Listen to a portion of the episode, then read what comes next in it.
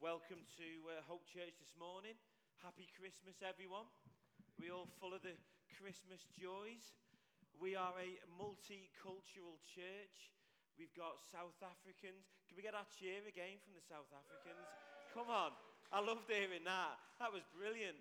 Nigeria. Can we get a cheer from Nigeria? Or uh, no, Africa? Am I? I'm quite. I'm, yeah, I'm getting it wrong. Africa. Can we get a cheer from Africa? Come on. Come on. Um, listen, although South Africa is kind of Africa, is, is Africa, isn't it? England, if you're England, whoa, whoa, whoa, we're really getting a cheer there. Um, you, you know, there's different, different, what? Pol- all right, all right, I'm going to have to go through the whole list now. Poland, can we get a cheer from Poland this morning? I know we've got some Polish people in. Come on, Paul, give us a cheer. Paul? Where else? We've got Asia. Asia's represented. Can we get a cheer from Asia? Come on. it is India, isn't it? It's not, or is it Pakistan? Pakistan, sorry, Aslam, apologies. But Asia, anyway, I got it right with Asia. And we could go on and on and on, couldn't we? Uh, different cultures. I don't know, in fact, we've, we've, yeah, anyway, we could, we could literally go on and on and on. Different cultures represented. How is Christmas represented in your culture? How is Christmas represented in your family? I don't know about you. Our family, Christmas in our family, what are the key things? For us, lights outside the house. lights outside the house. I know Vicky's already mentioned this on a few occasions. She's tried to shame me because I won't get up a ladder and put lights all up the front of the house and make it look like Santa's flipping grotto. It's not going to happen, I'm afraid. I'm not really interested in stuff like that. Uh, presents. That anyone, presents must be important to, to most of you. Big thing. I remember when I was a kid, presents was huge. It was all about the presents. As a kid, it's all about the presents, isn't it? You know, that's the big, big thing about Christmas. What are you going to get? I mean, for us, it was like Meccano and stuff like that. Anyone remember Meccano? My brother getting um, the kind of Transformers and stuff like that. I remember getting a spaceship, like a Battlestar Galactica spaceship. I'm showing my age now. And all those different things. And then visiting people. Visiting people, anyone do visits over Christmas? We always, on Christmas Day, we always used to go and visit my great auntie Alice. That was every single Christmas day. I was trying to think, did we, did we ever visit her other than Christmas Day? I think we did, but Christmas Day was a big one. If I'm honest, in our family, one of the big things in Christmas, and actually this is a UK thing, this is certainly big in the UK, I'm not so sure about other cultures, the television. Christmas telly. Come on, Christmas telly. I, saw, I caught a glimpse of something last night, and there was, uh, it was all about Ernie, uh, Ernie and Wise, Morecambe and Wise, that was, uh, that was on, and how big that was. Apparently, they got the biggest ever viewing figures for Christmas, something like 27, 28 million people, which at that point in the mid 80s or early 80s was half of the population was sat in front of the telly watching Morecambe and Wise. Now, I feel like, I, I, as Vicky has kind of shared about me and she's let some stuff out about me, I, I need to, to let out some, some issues I have over watching the telly in our house. I don't know whether I'm the only one. Maybe we're the only family like this, but we have a problem in our house watching the telly. And the problem, I have to say, is see, we have a kind of, there's three guys in our house and there's four ladies or, or a lady and three girls. So we're kind of outnumbered on the guy side of things, okay? Only just, but we are slightly outnumbered. The problem that we have on the guy side of things when we're watching telly is, I have, and, and believe me, I have tried, right? I have really tried with this. But try as I might, the women in our house don't get telly. They don't understand it. They don't get the concept of it. They don't know how to use it properly. Anyone know what I'm on about? Anyone else have this in their house? The women don't understand in our house how to watch telly properly. So we'll be watching the telly, right? And they'll do stuff like talk in the middle of it. Anyone get that? There'll be an important bit. We get the whole questions, right? The telly's just started, a film's just started. You've got the opening scene, right? And literally, it's only just started the film. I've never seen it before. No one else has ever be seen, seen it before. And what's the first question you get in the opening scene? What, what's that all about? I'm watching it like you. I don't know what it's about. I've not been sent the script, and I don't know why this is happening. So uh, we, we went down the whole route. Anyone got Sky? We went down the whole route of Sky. So, so the great thing about Sky is you can rewind it, can't you? So I thought, that's it. We'll rewind it. That will relieve the tension. I tried explaining that the talking's for the adverts. That's what they're for. You know, wait till the adverts are on and then talking that bit. And then when it's finished, but I've tried it, it doesn't really work. so then we went for Sky, right? So you can rewind it. So you watch a bit and they talk over the important bit and you're like, what happened then? So then you rewind it right? Anyone done this? You rewind it, and they're talking exactly, Dave. They do exactly the same thing. But a third go, you're like, what is going on? Seriously, the women, honestly, they have not got a clue. And my wife, the biggest issue I have with my wife over telly, right? See, for me, if I put a film on, I kind of get engrossed in it. So I, I, watch it, you know what I mean? I watch it to the end. My wife, right, she wants to have a telly in the bedroom. She wants to then put a film on, and for her, putting a film on in the bedroom is to fall asleep to. Yeah, it's to fall asleep to, not for me. So she puts a film on at like midnight, and I'm there till half one in the morning watching this film that I can't switch off, and I'm like, the amount of, she hasn't got a clue the amount of times I've been over the, no, no, no, no.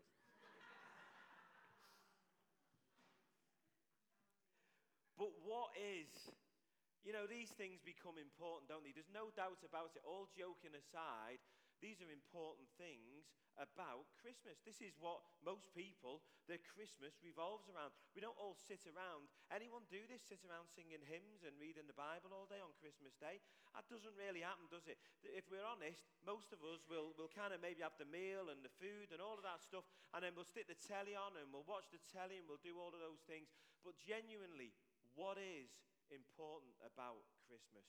What is it really about?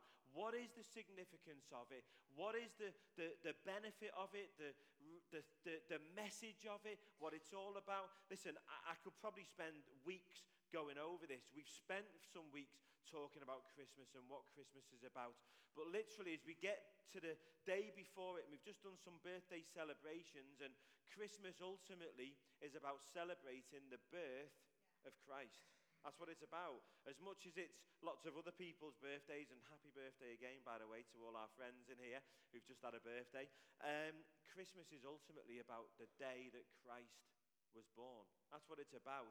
Now, the thing about it is, right, that for us, kind of telly might be important, and this and that and the other. And for us, appearance is important, isn't it? How things look, where events take place. If you're a football fan, it's, it's really significant about your stadium and how big it is and how impressive it looks. And, and lots of these different things can be important. But really, when you read the Christmas story, these things weren't really too important to God. The place where it all happened wasn't a significant place. It didn't happen in the capital. It didn't happen in the center of the universe. It happened in a small town. The people that were chosen to, to, to be the, the, the, the significant people in the story, apart from Jesus himself, but even Jesus himself, you could argue this about, they in seemingly were not important.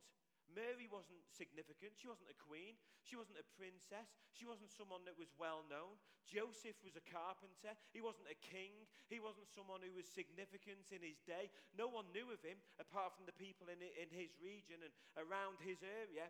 Even Jesus, even when he came, he didn't come as a king with a crown on his head or anything like that. He came as the most insignificant thing of all a baby a baby, completely vulnerable, completely and utterly vulnerable. And the story goes on. It is insignificant all the way through. Even when the angels came and appeared, who was it to? It wasn't to princes and kings or anything like that. It wasn't to the great and the good. It was to the least.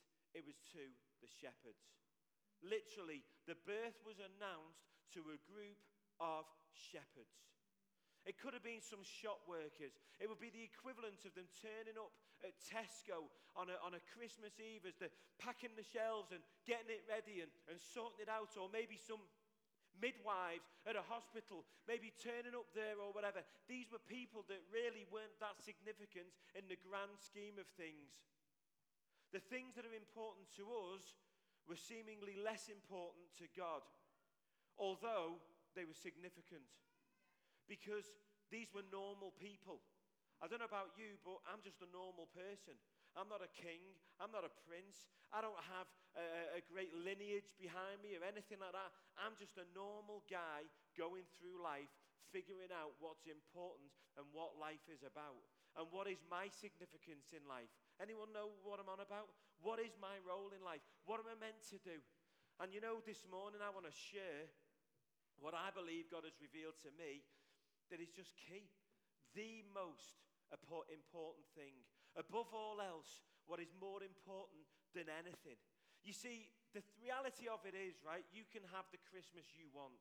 You can go and get a credit card out and you can spend a fortune. You may have already done this on presents. You may have, have got the grand turkey and all the trimmings. Your decorations might look as good as it does in here with all the boxes hanging and everything like that. It might be stunning in your house. You may be going and you may be having the best relatives around and you may have gone to all the trimmings to make them feel impressed. And although I have to say, we've got some relatives coming up.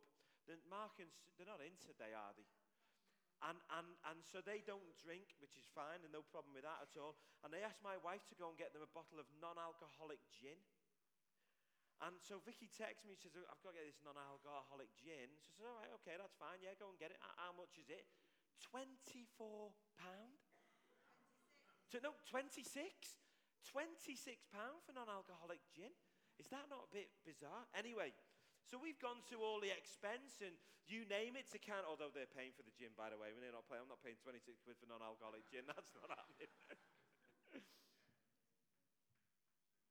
but what is important about the Christmas story? You see, for me, what's really important about the Christmas story is the visiting. If you think about the story, all the way through, at every single event, at everything that happened, there was a visitation. There was a visitation with Mary when she was first announced that she was going to become pregnant with, with the King of Kings, God Himself. There was the visitation of the Holy Spirit that caused that birth to happen. There was the visitation to Joseph when he was told and that, that actually this, this child that Mary has is of God. There was the visitation to the, to the wise men, to, or sorry, the visitation of the wise men who, who, who had studied and realized and then traveled for years to go and seek out the king and to visit him. There was the visitation of Herod, who turned out to be evil and had his evil plan.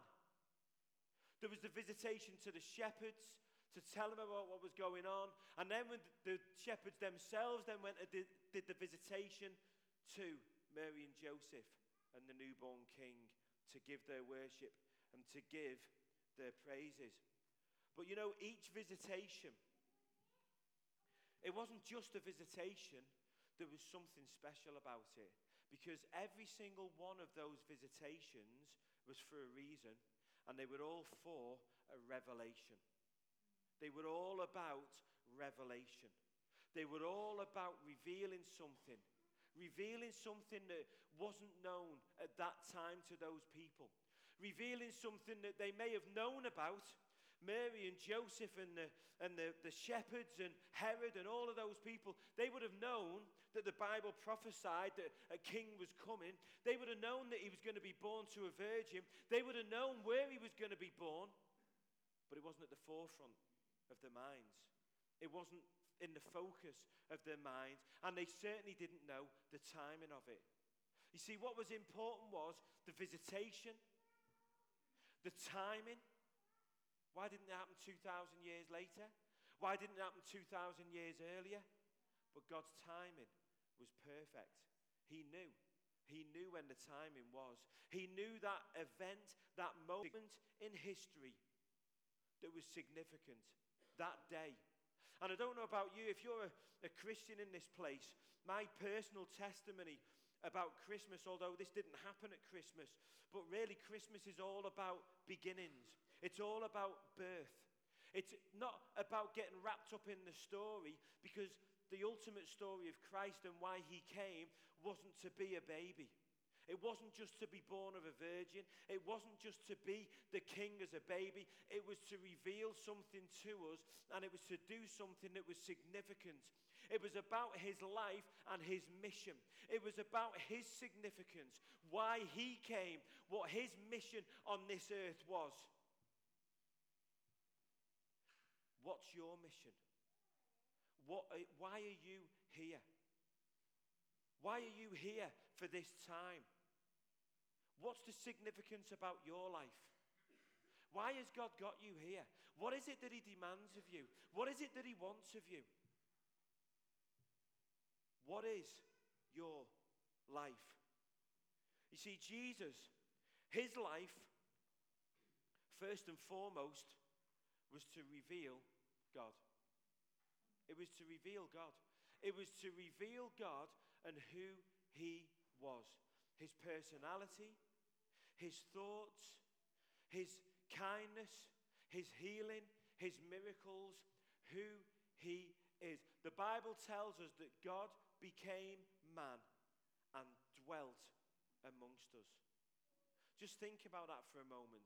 God Himself, God Himself laid everything aside to come and dwell amongst man as one of us to reveal to us who he really is and what he's really about, what he's like, what his message to the world is, and really ultimately to reveal to us who we are and what our life is about, why we're here, what is the significance of it, why are we here, what is it that God wants us to do. You see, for me, the significance for me when I first met God, if you like, I didn't know him. I didn't know him. But there was a day, there was a point, there was a moment in my life when God came in. And it was significant. It, it, it, literally, I was talking to someone this morning and I was telling them, I was sharing with them, saying that that moment when God first revealed himself to me transformed my life like nothing else. I, have said it before and I'll say it again. It wouldn't have mattered, it still wouldn't matter if God never did another single thing Nothing in my life. If I went through the rest of my life and saw no evidence, no acknowledgement, no words from God, no messages from Him, nothing at all, that one moment, that one moment when God revealed Himself to me, transformed my life forever, forever. You see, when God comes, everything else changes. Everything else changes. His presence, His revelation is truly, truly significant. And I would say to you this morning, I know there's, there's many of you that could shout amen and say, Yeah, I've had that moment. I know what you're on about. I've had that significant moment when, it may be more than one moment. That, I'm talking like that's just one moment. The thing is, that one moment was so significant, but I've had so many others since. There's not just been one moment in my life, these are continual things. He's not always there right in my face but He's always there. He's always there. Sometimes he's more prominent. Sometimes he's speaking to me. Sometimes I know his presence. Sometimes it's tangible. Sometimes his words, that, the things that he says to me, are so meaningful. They're so important. They literally break the yoke in my life. They break situations, shatter them into pieces, and transform things. Literally, His word has the power to do that in my life, and I've seen it. I've seen it. And if you haven't, if you've never experienced that, the first thing, the most important thing I would say to you is seek Him. Seek Him. If you're sat here this morning and that's not your experience and you don't know that, and listen, don't think your experience has to be exactly the same as mine. You may say to me, Barry, listen, I've experienced God, but it was slightly different than you did. It, it may not have been exactly the same way or whatever. That's absolutely fine. Everyone's experience it can be different. I'm not trying to say there's many different gods here, by the way. I believe in one true God. I believe in one true God, so don't misunderstand what I'm saying. I believe there is only one God. I don't believe God needs to be more than one God. Why would he? It doesn't even make sense, does it? So I believe in one God. And I don't believe he has many different faces either. There's only one religion, there's only one faith that says that God Himself, God Himself came and dwelt amongst us. Emmanuel, God with us. Do you know one of the worst things of all? The, I, I, have kind of, I, I, live a life that is, if anything, it, I seek time alone because there's so many people in the house and eh, to get time alone is, is kind of is valuable to me. I, I crave getting time alone. But I, I, I've thought and I've thought, you know, and I've experienced times of loneliness in my life. Not many, but I have experienced it. And loneliness is a terrible, terrible thing. But could you imagine if we were all alone? Could you imagine if mankind was all alone and that was it? There was nothing else. I mean, to most people, that's their, their belief. That's their religion. That's what they believe in. Their greatest hope is that there might be some green man out there in a spaceship who's on his way. They were talking in the press the other day about some cigar shaped object that they're thinking could be a spaceship. I'm thinking, really? Really? That's, you, that's your hope? That's your belief?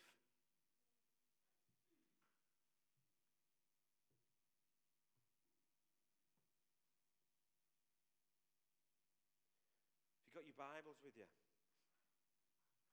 Let me share with you what's the most important thing at Christmas. Paul says, this isn't one of your traditional Christmas verses, but Christ didn't come just to be a baby. 1 Corinthians 5, verses 9 to 11. Paul's talking about uh, uh, the body and whether we're here or whether we're somewhere else. And, and in verse 9, he, he says this He says, Our goal is to please Him. Our goal is to please Him. He says, "For me, we must all start. You see, that, that on its own, just stop there for a minute. You see, because that on its own could sound like an odd thing. That could sound straight. Well, what? Our, that's it. Our life is to please God. What kind of, I've, I've, I've heard this, what kind of a God is He that He just wants us all to please Him? But when you listen to the rest, to me it makes perfect sense. He says, For we must all stand before Christ to be judged. We don't think it's odd, do we, when there's a, a man made judge who judges someone? We don't think that's a strange thing when, when someone commits a crime and they're sent to trial. I promise you, if someone broke into your house and stole your goods, you wouldn't be disappointed if the police arrested that person and that person went to trial. If someone uh, abused or killed a, a, a loved one, or you, you wouldn't be disappointed if that person went and stood trial and, and justice was served. None of us would find that odd. There's probably not a person in here who's never been stolen from at some point. We've all had be, uh, been, uh, you know, had, had theft at some point in our lives. In that moment, you want justice, don't you? You just want your goods back. You want that, that person to realize that's wrong. You don't do that. But Paul says, we, we must all stand before Christ to be judged. And we will each receive whatever we deserve for the good or evil that we have done in this earthly body. He goes on to.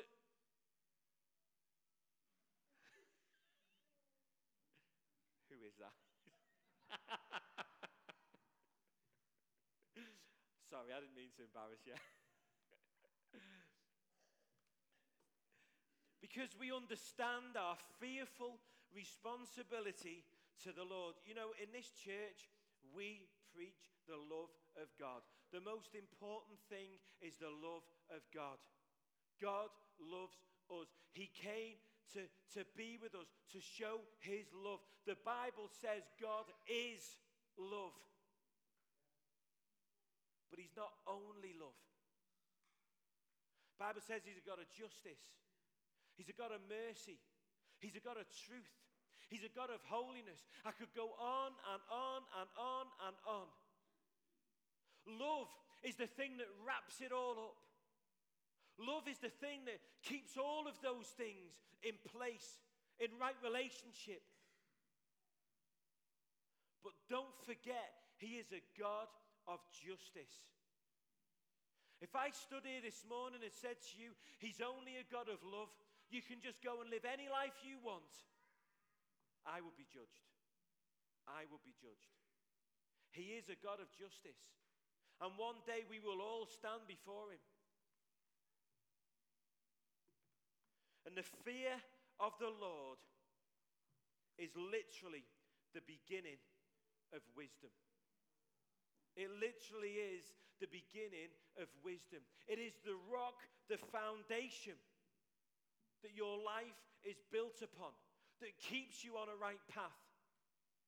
Mercy and love save you, but fear guides you. It's a light to your feet to show you the way to go. It says, because we also understand our fearful responsibility to the Lord. For what? Our responsibility for what? Our responsibility for this. We work hard to persuade others. God knows that we are sincere. Oh, sorry, I've got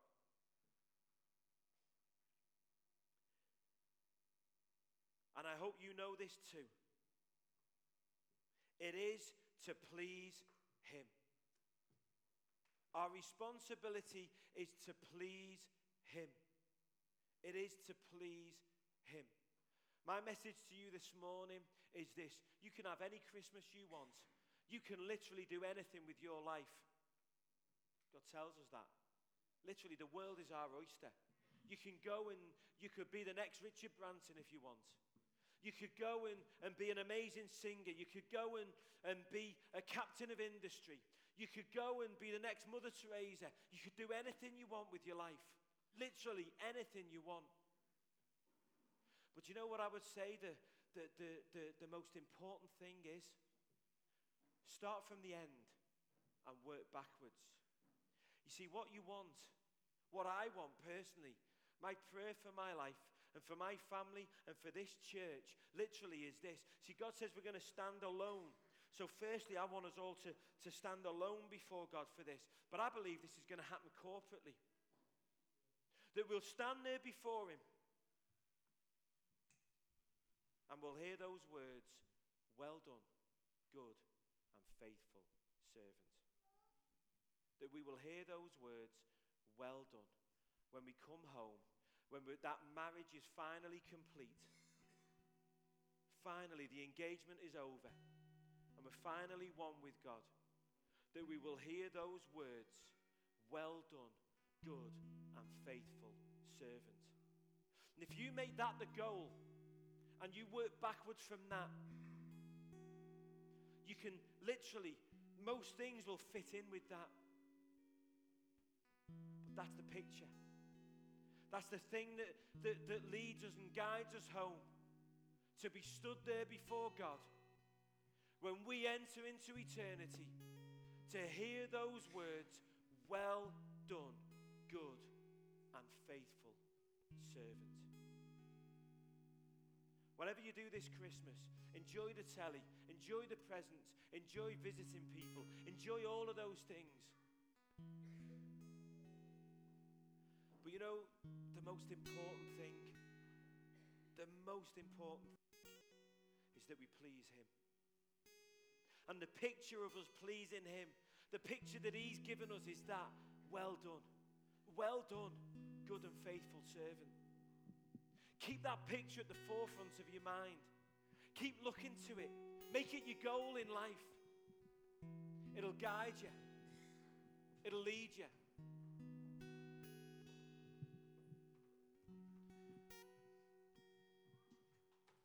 Hezekiah, one of the great kings of old, says this about Hezekiah. says that he handled the distribution throughout all Judah, doing what was pleasing and good in the sight of the Lord his God. says in all that he did, in the service of the temple of God and in his efforts to follow God's laws and commands, Hezekiah sought his God wholeheartedly. And as a result, he was very successful. Make that your goal this Christmas. And I promise you won't be disappointed. Have a great Christmas, everyone. It's coming in the morning, isn't it? Anyone excited? Listen, have a fantastic time. Kids, are you excited for Christmas? Come on, kids. Are you looking forward to it? You're going to have a great time. Parents, enjoy your kids. Kids, bless your parents. Have a great time. It's been amazing doing 2017 with you this year. Looking forward to the Thanksgiving service next week. We're going to close with a song, and Vicky's going to close the meeting. God bless you all. Thank you.